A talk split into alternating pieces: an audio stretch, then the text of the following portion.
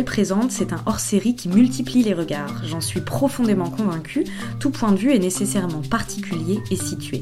Et le mien n'en est pas exempt. Il existe autour de moi d'autres manières de penser, d'autres façons d'envisager les choses, d'autres possibilités d'existence.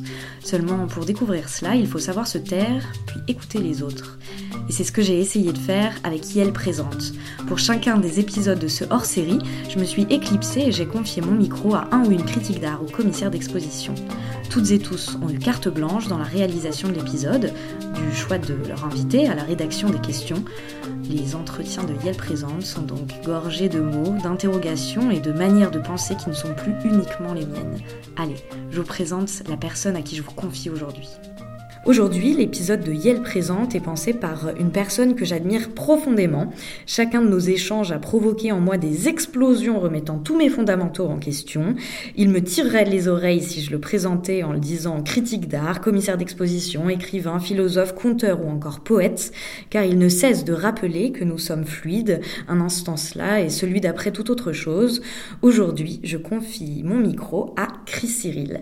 Bonjour Chris et merci d'avoir accepté mon invitation. Est-ce que tu peux me, présenter l'artiste avec qui tu as décidé de converser aujourd'hui, de me dire comment tu l'as rencontré, etc., etc. Bonjour Camille.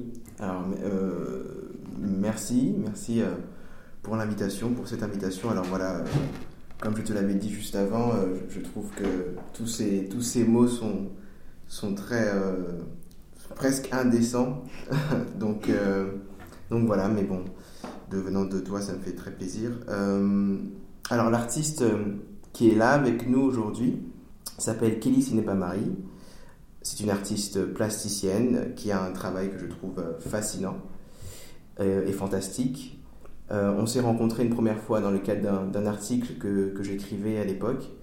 Donc, et nous avons travaillé, cela fait presque un an, sur l'exposition Mais le monde est une membrovité, la première version qui ne s'est pas faite visible à la galerie, en tout cas, enfin la seconde version est visible à la galerie en ce moment jusqu'au 26 février. Galerie Jeune Création. Galerie Jeune Création, tout à fait.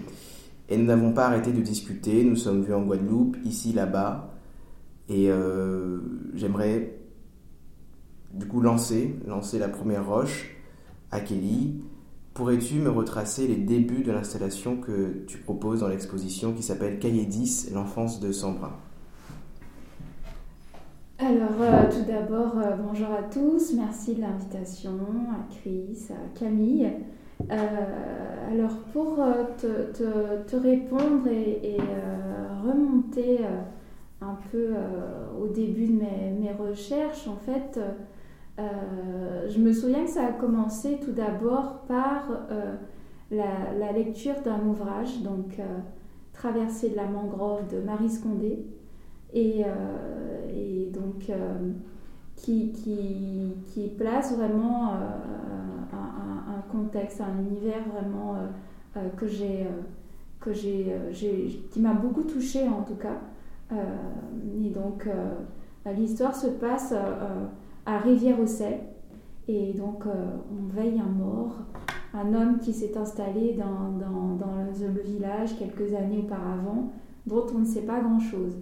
Donc, euh, euh, c'est sa veillée et euh, il y a toute, une, série de témoignages, toute une série de rumeurs autour de ce personnage qui s'appelait, qui s'appelle Francis Sanché.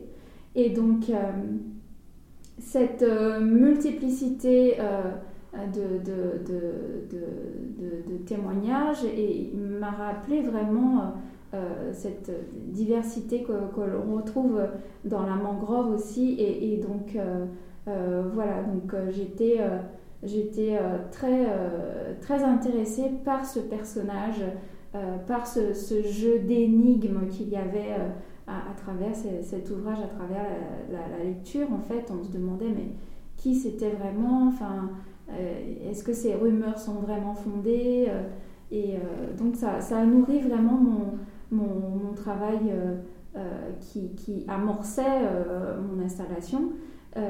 et donc, suite à cela, j'ai réalisé une, un début, une amorce d'installation où, je matérialisais un, espace un espace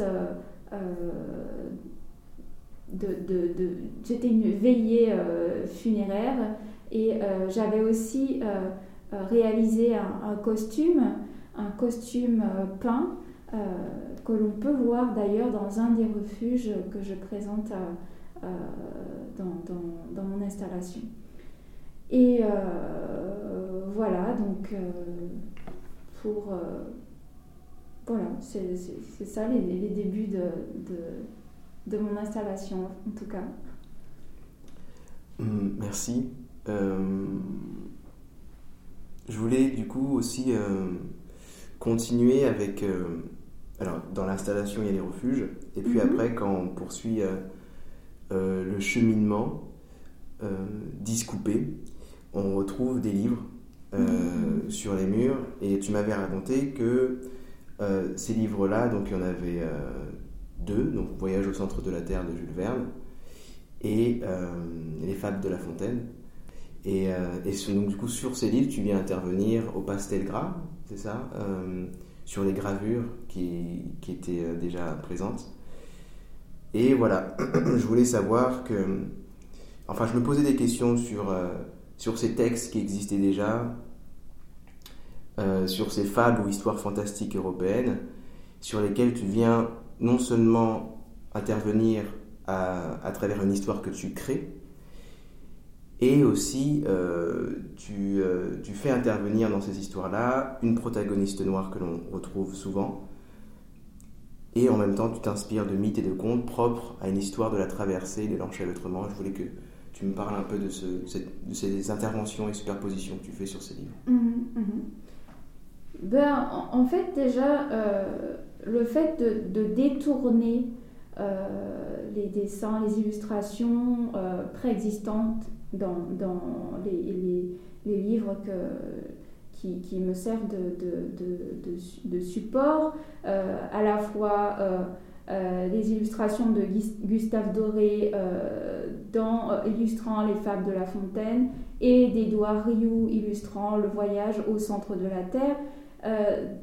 Euh, pour moi, c'était déjà un, un, acte, un geste de, résistance fort pour moi parce que en fait ce, sont des, ouvrages en fait qui sont, qui sont phares de la culture euh, française et qui à mon sens méritaient d'être euh, d'être revisités et d'être aussi confrontés à des questionnements plus, plus actuels puisque ces ouvrages datent du XVIIe, du XIXe siècle.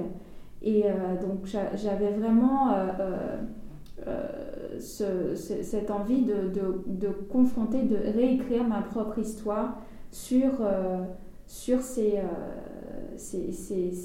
ouvrages emblématiques. Et puisqu'à mon sens, à cette époque, les protagonistes noirs dans la littérature française était complètement euh, inexistant.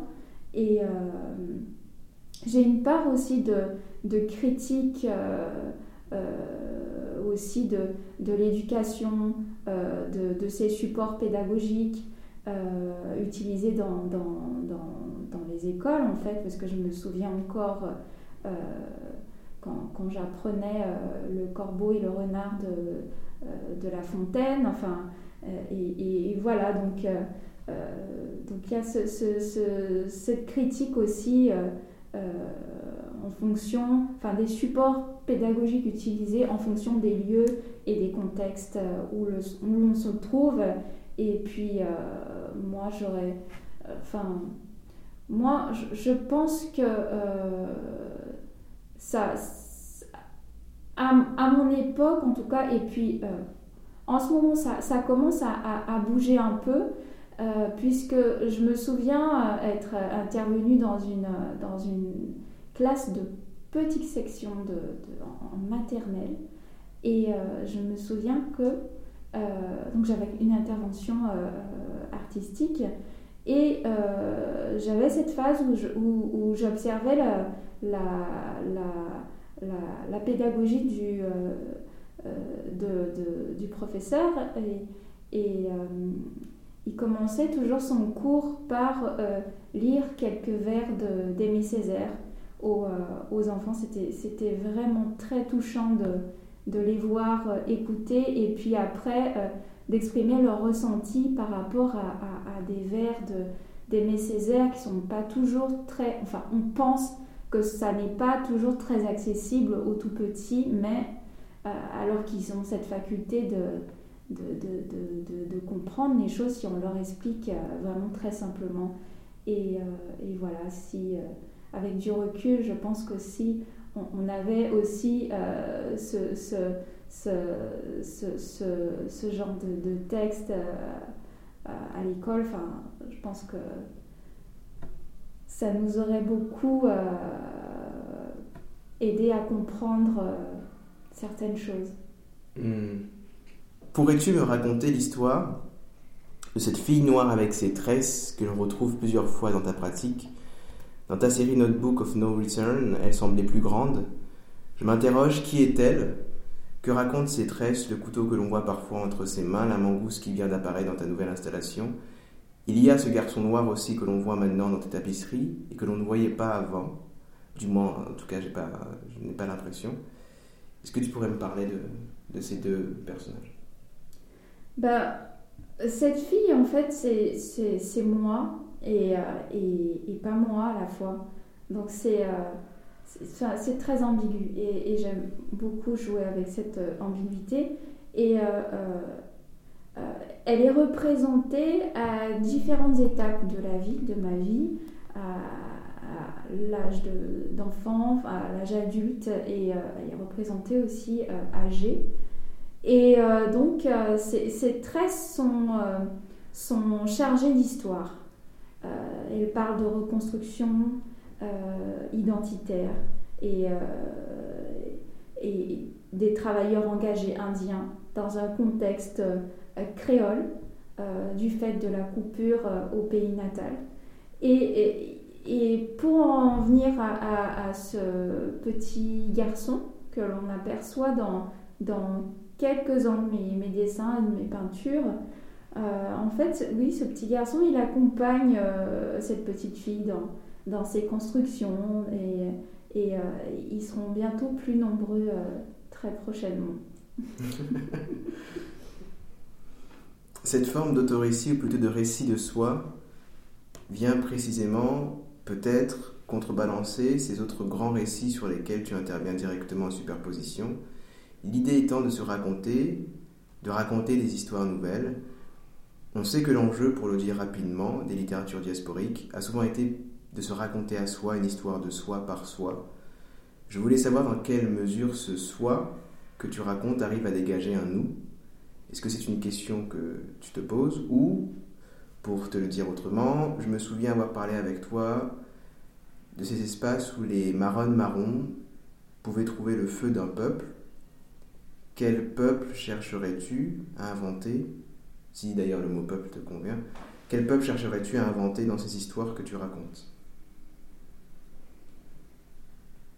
Alors, euh, en fait, pour, euh, en revenir euh, au, début et aux prémices de, mon projet d'installation Cahier 10, l'enfance de s'embrasse, et de, la, de, cette proposition de, refuge, il y a eu une prise de, conscience qui s'est révélée pendant la période du confinement et euh, en Guadeloupe. Euh, une période qui, où, on est resté euh, vraiment deux mois, je pense, de, confinement quasiment. Donc il y avait vraiment, c'était vraiment une période de, d'arrêt. Enfin, le monde était à l'arrêt et, et aussi on avait beaucoup de temps pour réfléchir, se recentrer, mais aussi beaucoup de temps pour pour, euh, pour être aussi un peu paranoïaque et, et, euh, et, aussi réfléchir à, ce qui est vraiment euh, essentiel. Et je dois dire que, cette période a, beaucoup influencé mon, travail et tellement qu'à un moment donné, je me suis demandé si, si, si, à un moment nous serions des, oubliés de, de, de, de, la France, puisque quand on allait faire les courses, par exemple, on voyait certains rayons se vider, et puis on se demandait, je me demandais, bon alors comment ça va se passer? Est-ce qu'on sera en pénurie? Est-ce que euh, comment les, relations euh, euh, entre la France et les départements Guadeloupe, Martinique et les petites îles, comment, comment, comment, ça, va se, comment ça va se passer? Donc il y avait des, vraies questions autour de, de, de, de, cela. Et, et, et, très vite, beaucoup de, Guadeloupéens, beaucoup de, de Martiniquais aussi, euh, ou d'autres euh, îles francophones ou anglophones aussi, euh, je pense,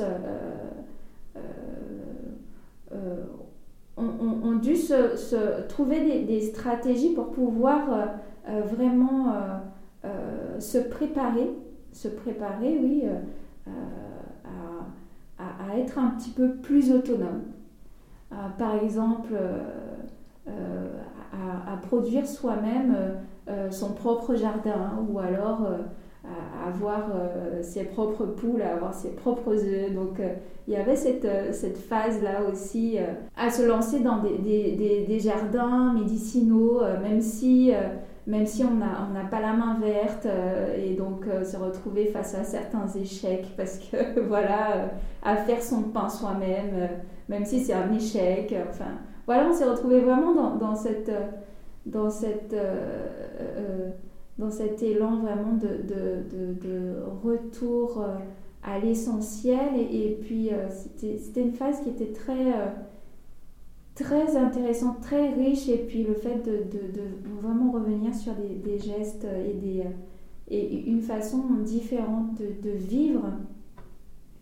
Et, et, le fait aussi de, de, montrer aussi, d'apprendre et en même temps que, son enfant, euh, je vois bien, j'ai bien vu avec mon fils que, en fait, il y avait des choses que je, que je ne savais pas faire, mais qu'en même temps, j'ai appris à faire avec lui et, et apprendre en même temps.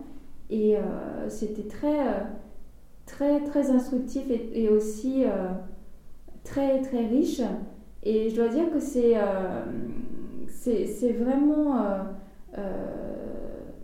cette, euh, je parle un peu de, de, de, ça, beaucoup de ça dans, dans, dans, mon installation, dans mes refuges, de, cette idée de, retour vers l'essentiel, de cette idée de, de, se reconstruire et, et d'un après aussi, d'un après, euh, après qui serait peut-être mieux de, tirer euh, de un, un, mieux dans,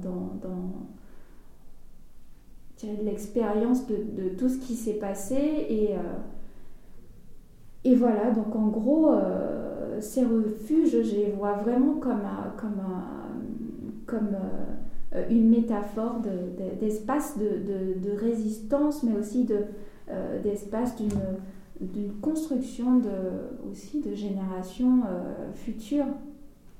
bah, du coup, si, si je rebondis directement sur ce que tu viens de me dire, euh, ça me fait penser à, cette situation, à cet embargo euh, pendant la guerre, euh, où justement les Antilles ont dû précisément construire en fait compte des, stratégies de survie, donc de se remettre à fabriquer par eux-mêmes. Et, à chaque fois, c'est ce qui est intéressant avec ce que tu dis, c'est qu'à chaque fois qu'il y a ces situations-là, précisément, qui prennent euh, précisément là, tu parlais d'oublier. C'est ça en fait, c'est comme si en fait compte c'était quelque chose qui était toujours là de manière spectrale, c'est-à-dire que la France à n'importe quel moment, en situation de difficulté, bah, oublierait, enfin oublie, en fin de compte c'est mmh, mmh. territoire dit d'outre-mer, et précisément être toujours dans la situation de dépendance, de se dire est-ce que euh, en effet on va pouvoir encore être, je me rappelle de la grève en 2009, où il y avait plus grand chose dans les magasins à manger, etc. Donc, euh, je me rappelle quand j'étais là-bas et, euh, et euh, du coup, ma grand-mère avait des bouteilles d'eau, tu vois, mais il n'y en avait plus trop, tu vois, devant, on était à Pointe-à-Pitre. Et, mais c'est précisément, je me rappelle du coup de ce que aussi disait Édouard Glissant dans le discours entier, où il disait justement que c'est dans ces moments-là où précisément le peuple se construit, non plus dans la dépendance avec la métropole, mais qu'il est obligé, pour le coup, de construire des, stratégies de, survie et précisément de responsabilisation aussi. Se retrouver un rapport avec le territoire et avec le lieu, avec celui ce qu'il appelait l'entour. Donc je me dis, est-ce qu'il n'y a pas de ça dans, dans, ces, dans, ces, dans ces enfants qui reconstruisent, en fait, qui réapprennent à reconstruire et à maîtriser, je dirais pas maîtriser, parce que c'est pas, pas, pas, du tout un bon mot, mm-hmm. mais à, réapprendre à, à construire de leurs mains le lieu. Et précisément ce lieu qui ne serait plus dépendant de, de la métropole. Enfin, ça c'est une lecture euh, du coup politique. Enfin, et, je me dis peut-être le lieu d'une réelle émancipation pour le coup. Oui, c'est ça, totalement. Bah, euh, cette expression de, stratégie de, survie euh, m'intéresse. C'est complètement cette question que, j'aborde dans, mon travail actuel. Et c'est vrai euh, on, a un très grand rôle euh, à, jouer euh, auprès de cette génération future et je pense que l'art est un bon médiateur, on va dire, pour, pour aborder ces questions aussi, qui sont essentielles, et, voilà, pour, pouvoir réapprendre à, se construire et, pour euh, poser euh, les bases d'un après en fait. Mmh, mmh. Avant-dernière question, qu'est-ce que joue ou rejoue ici ta présence de Saint-François jusqu'à Romainville, d'ici à ici? Tu m'avais raconté une anecdote qui te stigmatisait toi et ton travail, qui te rangeait limite au rang des curiosités. Quelle stratégie mets-tu en place pour les emmerder, comme dans, les, comme dans tes tentes où on voit plusieurs phoques, eux et leurs conneries? Alors oui, c'est une question très intéressante. bah, c'est vrai que certaines personnes euh, ne s'en rendent pas compte, mais euh, euh, quand, ils, quand ils savent l'origine de, de, des artistes dans une exposition, bah, ils, s'imaginent que parce qu'on est guadeloupéen, on va forcément se déplacer avec euh, tout le folklore euh, euh, de notre département et, et, et donc voilà, donc il y a cette, cette, cette, cette représentation qui, qui est encore dans, dans l'état d'esprit, dans la, pensée des, de, de, certaines personnes et qui, qui est très, très réductrice. Après, je pense que on, ne peut qu'avoir du recul par rapport à ce genre de, personnes. Et puis, euh, et puis, euh, et, euh, et, voilà, après, oui, c'est vrai qu'il y a, ces fucks qui apparaissent très, qui sont très prégnants dans, dans, mes tapisseries et aussi parfois sur mes dessins. Et, voilà, c'est ça, ça leur est aussi adressé. Alors on les emmerde. Euh, alors une dernière question, qui est une, une tradition euh, le podcast. Euh, voilà, je voulais savoir s'il était possible précisément de, de la poser. Est-ce que tu souhaiterais qu'on l'aborde?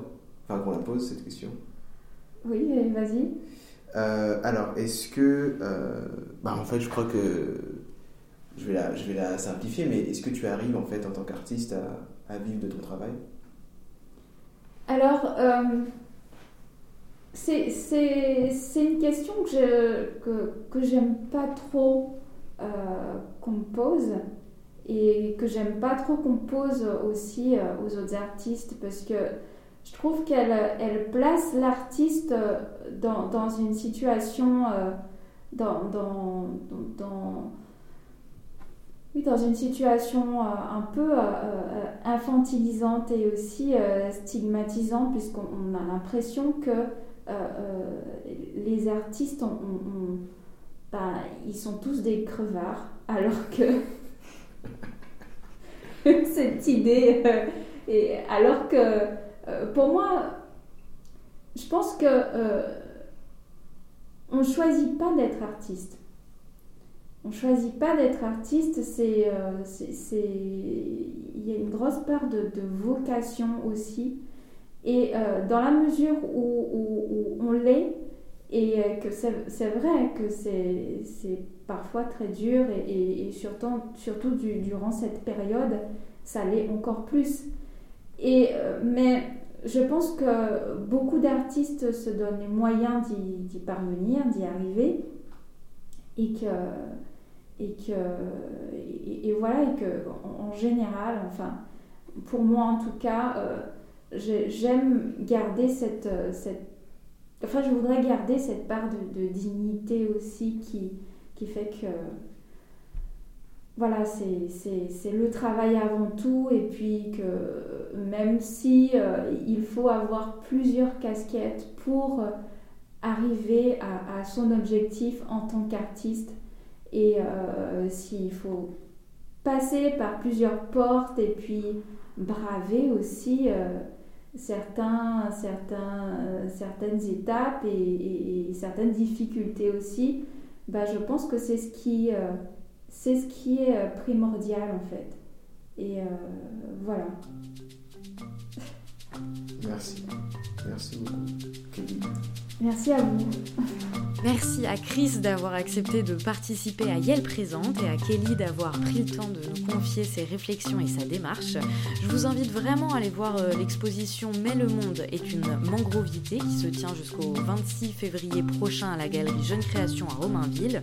Chris, aidé de Sarah Mattia Pascaletti, euh, ont fait un, boulot formidable où vous pourrez euh, y découvrir les œuvres de Kelly Sinepa Marie, mais aussi Minia Biabiani, Julia Gaud, Ferdinand Kokou et euh, Ludovic Nino. Euh, je vous dis évidemment à demain. Je vous invite également à venir me suivre sur le compte Instagram de Présente. Euh, je remets tous les liens dans la description de ce podcast. Et comme d'habitude, avant de vous dire au revoir, je salue chaleureusement et remercie mille fois David Walters qui a accepté que j'utilise sa musique pour le générique. Je vous dis à demain pour le quatrième, je crois, épisode de Yale Présente. Prenez soin de vous et je vous embrasse.